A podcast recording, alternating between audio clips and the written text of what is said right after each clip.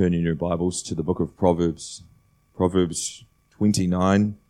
Uh, we'll be looking at um, just the first verse of Proverbs 29 this evening. Um, if you've been with us, you'll know that we've been uh, working our way through Proverbs and we're nearing the end of that journey. And um, we actually come this evening to what is probably the last chapter that Solomon wrote. Um, there's two more chapters in Proverbs, of course, Proverbs 30, Proverbs 31. Uh, but this is probably the last one that Solomon wrote. And um, so we can think of chapter 29 sort of as Solomon closing out um, Proverbs. And um, as you might expect from Solomon, as he closes out, at least his section of Proverbs, um, he closes out in a way that's very fitting. Uh, verse 1 especially, and this might strike you as a strange observation, verse 1 especially is a fitting way to end uh, Proverbs, or at least begin ending Proverbs. And we'll see why later, but we'll read verse 1 of Proverbs 29, and then we'll pray, and then we'll begin. Verse 1 of Proverbs 29. He who is often reproved, yet stiffens his neck, will suddenly be broken beyond healing. The grass withers, the flower fades, but the word of the Lord remains forever. Before we turn to the Lord in the text, let's turn to the Lord in prayer. Will you pray with me? Our gracious Father, we thank you for the infinite richness of your word. We thank you that we could meditate our whole lives on a single verse and not exhaust its riches. And we pray that that would be our attitude towards your word, that it would be the sweetest, richest thing to our souls. And we pray that even this evening, that would be our experience, that you would change each one of us so that our greatest delight might be in you as you reveal yourself to us through your word. And as you reveal the way of wisdom, may we treasure wisdom. May we be humble before you that, may, that we might glorify you. And may you further our humility this evening. Feed us all upon your word. May this evening be a, a fat and rich feast for our souls, for your glory, for the good of our neighbours. Help us now. In Jesus' name we pray. Amen. So I want to look at three things this evening. Firstly, I want to look at the picture that this verse paints because it paints a picture. You might not think of verse 1 as painting a picture, but it does paint a picture. And when you think about the picture it paints, it's actually a very jarring picture, but it is a picture nonetheless. So that's the first thing I want to look at. Secondly, I want to look at why it's a fitting picture for Solomon to begin closing out the book of Proverbs. Why do I say that this jarring picture is a fitting picture to finish the book with, or begin finishing the book with? And thirdly, as we close, I want to look at what we should take from all of that. Firstly, this picture this jarring picture. I want to think about the picture that's painted in verse 1. I wonder if you've ever seen someone break a bone before. It makes you recoil, doesn't it? If you've ever seen someone break a bone, whether in real life or watching a video, it just there's something about it that, that makes you recoil and just react in a real visceral way. I remember during the World Cup last year, the Rugby World Cup, you might remember this. Remember, the All Blacks were playing Namibia, and one of the Namibian players uh, fractured his ankle. And it's really interesting watching the footage of this player fracturing his ankle because you have these tough All Blacks. Like I remember seeing Ardie Savea. Just, he couldn't look when it happened. He's this tough guy, right? Macho man. And even he recoiled seeing someone uh, basically break a bone. Even he had to turn away. And when you think about the imagery of verse 1, it is that kind of imagery, that kind of jarring imagery. In, in fact, it's worse than a fracturing an ankle. Just think of it. He who is often reproved, yet stiffens his neck, will suddenly be broken beyond healing. What's the picture? Well, it's a picture. It's a jarring picture. It's a picture of pressure being applied repeatedly, over and over and over again, and resistance to that pressure, and then suddenly, snap, and it's all over. That's it. It's a jarring picture. And there's four things that I want to zero in on. Firstly, think about the violence of this picture. This isn't a stubbed toe. This isn't a grazed knee. This isn't a sore back. This isn't ringing in the ears. This is a broken bone. It's not just any broken bone. This is the worst bone that you can break. It's, it's a neck. This is a violent picture. Secondly, think about the finality of this picture. Some broken bones can heal. I remember my daughter, she's four now, but she fell off a park bench once and she broke her arm. And I think she was two at the time. And she had an operation on it and she's 100% today. Her, her arm is healed up perfectly. She has a little scar, but that's it. It's, it, it was, it was coming back from that break. It wasn't final. It wasn't it. She's, she's okay now. But notice here, there's no going back. With some broken bones, there's hope. Here, there's no hope. Solomon closes with these awful words. Think about these words. Into the verse. Broken beyond healing. So there's not only this violence to the picture, there's this finality to the picture. Thirdly, think about the suddenness of the picture. There's this interesting mix in this verse of, of both gradual and sudden. And, and that adds to the, the jarring nature of the picture being painted. Just this week, we had a rat in our laundry. Henry could hear something in the walls. Carol went out. She noted by the nature of the fecal matter on the ground that it was more than just a mouse. And, um, and so we, went, Carol went and got a rat trap and she baited it with peanut butter but the rat, and this happened a couple of times, would just eat the peanut butter off the trap and then go on its merry way. And, you know, I said to Carol, it's either a really bad rat trap or it's a really amazing rat, right? But anyway, it turned out to be the rat trap because of the, the different rat trap. And we baited it with peanut butter and caught the rat. So you go in there in the morning, there's the rat dead. And the trap. Now, just think with me. I know it's, it's, it's not the most comfortable thought, but just think about the experience of that rat for a moment. What would it be like to be in its shoes? Here you are, the rat. You go up to the trap, you eat the peanut butter, and you're fine. And then next day, there's more peanut butter there. The rat thinks, wow, they like me. They're feeding me. You go up, you eat the peanut butter. You're fine again. You, you get away with it. And maybe you think, wow, this is, I'm tell my friends about this place. but then you go there the next day. There's the peanut butter on the trap. You go, you eat it, and you're not fine. That's it. That's something of this picture. Someone reproves me. Maybe you're reading the Bible and, and it says you should do this or you shouldn't do that. Maybe someone confronts you personally and say you shouldn't do that or you should do this. Or maybe you hear a sermon. In any case, you stiffen your neck. You say no thanks. You said you don't listen. You don't heed. You don't repent. You don't turn. And just like the rat with the peanut butter, you get away with it. Nothing happens. You ignore the reproof. You stiffen your neck and you're okay. You don't turn and you're okay. You get away with it. Then it happens again. Someone reproves you. You hear something in a sermon, you read something in the Bible, some sort of reproof, and you go, No, I'm not going to turn. I'm not going to soften my heart. I'm not going to come to the Lord. I'm not going to confess. I'm just going to carry on. And you get away with it again. And you're fine. And you think, Wow, this is working out for me. Not turning, it's working out for me. And it just reinforces your confidence. And you say, I didn't listen to them. They didn't know what they were talking about. They clearly didn't know what they were talking about because I'm okay. And then all of a sudden, this verse says, that's it.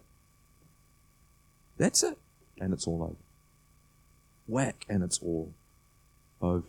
So there's this really interesting mix of of gradu- gradualness and suddenness. So there's a suddenness of this picture that adds to the jarring nature of it. Fourthly and finally, there's a definiteness, if I can use that word, to this picture. Solomon doesn't say this sometimes happens.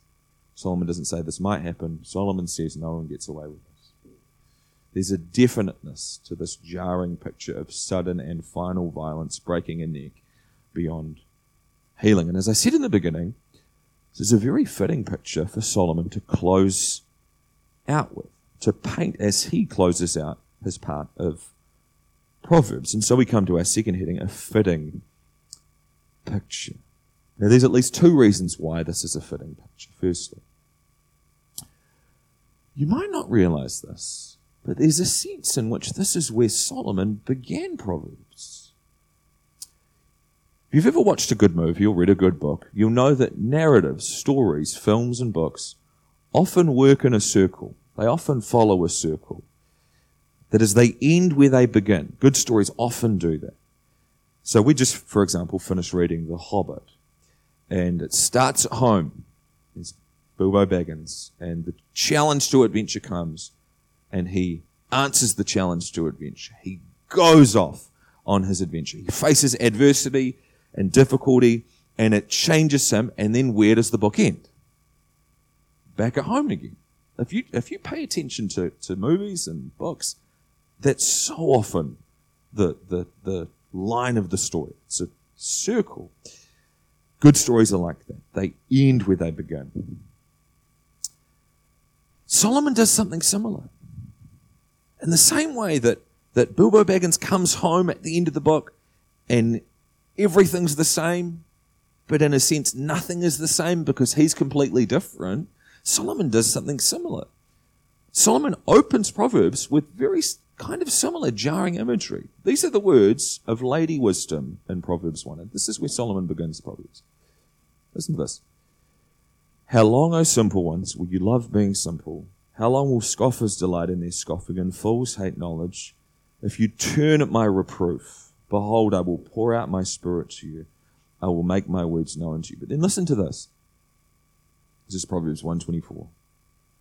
Because I have called and you refuse to listen, have stretched out my hand and no one has heeded, because you have ignored all my counsel and would have none of my reproof, same word as in chapter 29, I also will laugh at your calamity. I will mock when terror strikes you. When terror strikes you like a storm and your calamity comes like a whirlwind, when distress and anguish come upon you. You think about those words that Solomon opens Proverbs with. There's a jarring quality to them. There's, there's, uh, I mean, just think about it. This is chapter one. And this is our first meeting with Lady Wisdom. And this is what she's saying.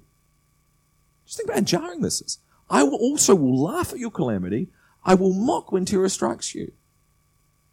Can you imagine meeting someone and during your first meeting, they say, I also will laugh at your calamity.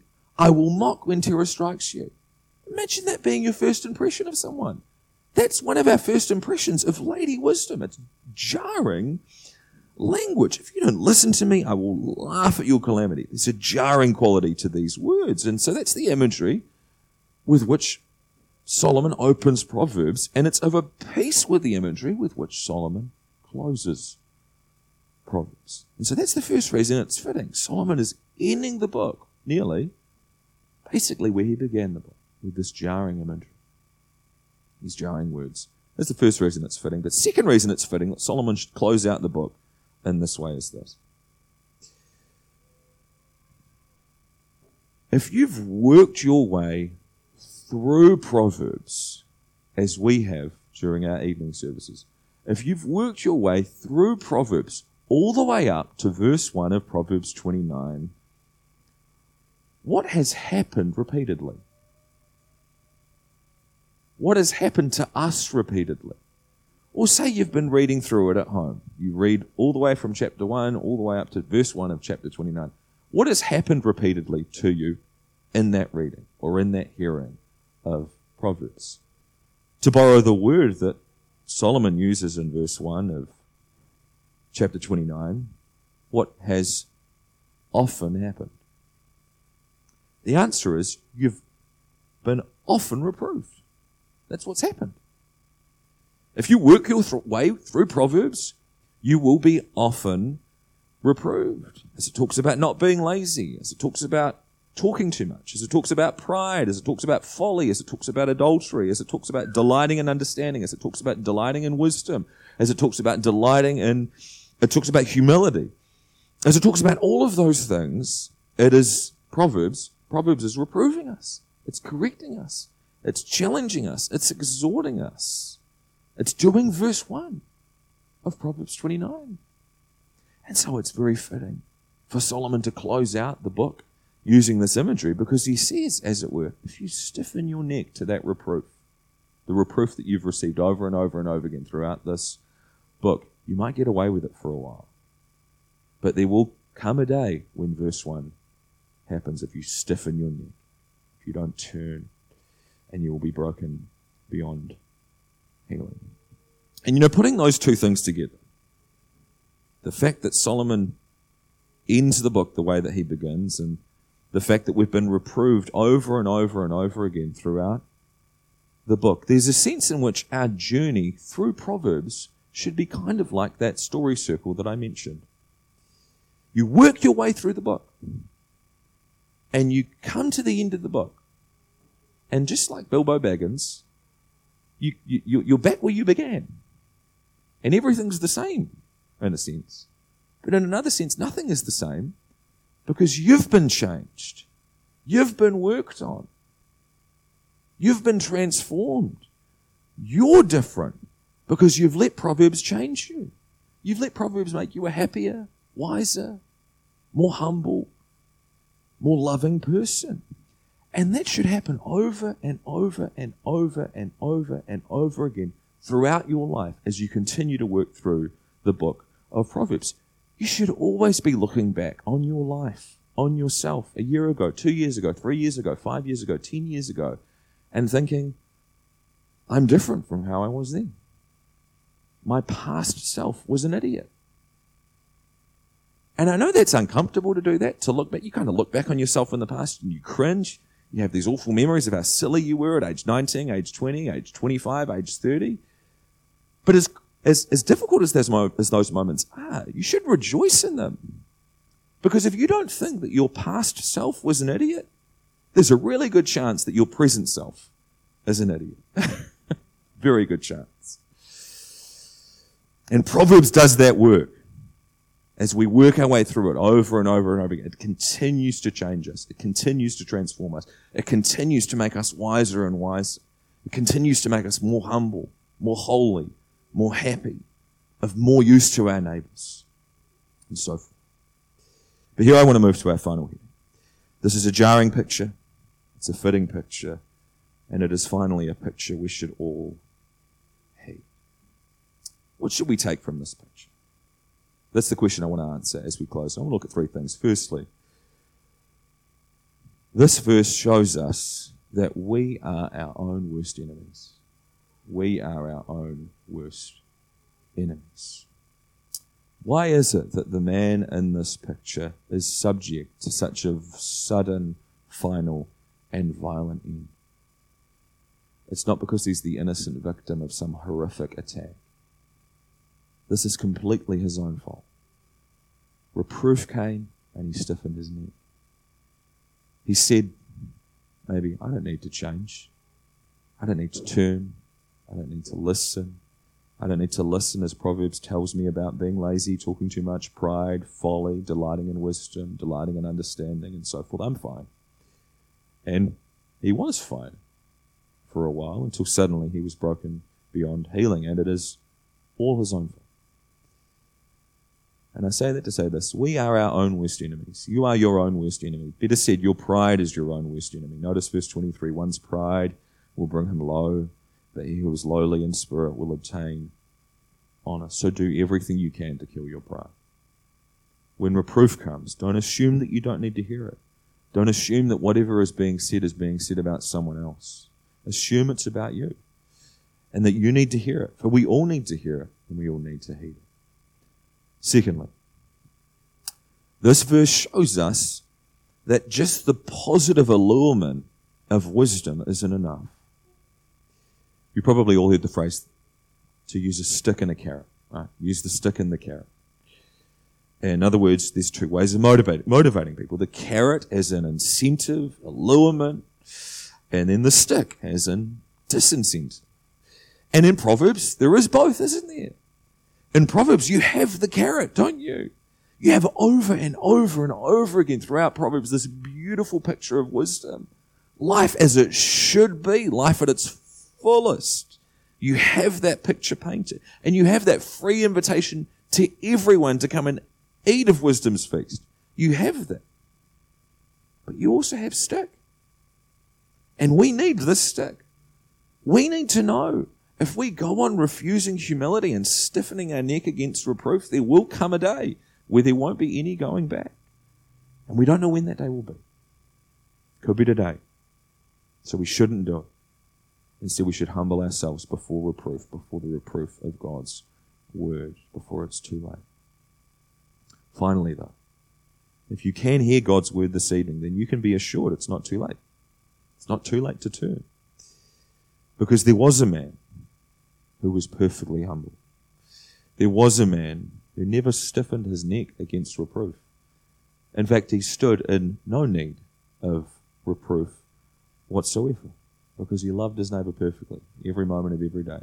And he loved his father perfectly every moment of every day. And he lived a perfectly wise and humble life. But then at the end of his life, what happened? He was broken. Just like the imagery of this verse, not one of his bones was broken, but his body was broken, so that anyone who comes to him in faith, empty, acknowledging, I'm weak, sinful, help me, save me, they will be welcomed and accepted and healed.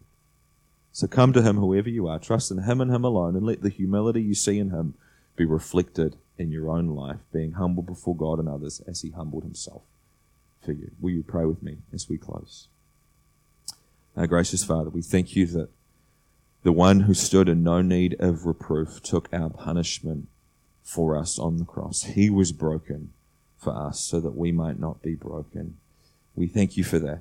And we pray that you would teach us humility more and more every day as we behold the humility of Christ and his love for us and his dying for us and his taking our sin upon his shoulders. We thank you that he has done that. And we pray that we would rest and rejoice in that and live every day in light of it. In his name we pray. Amen.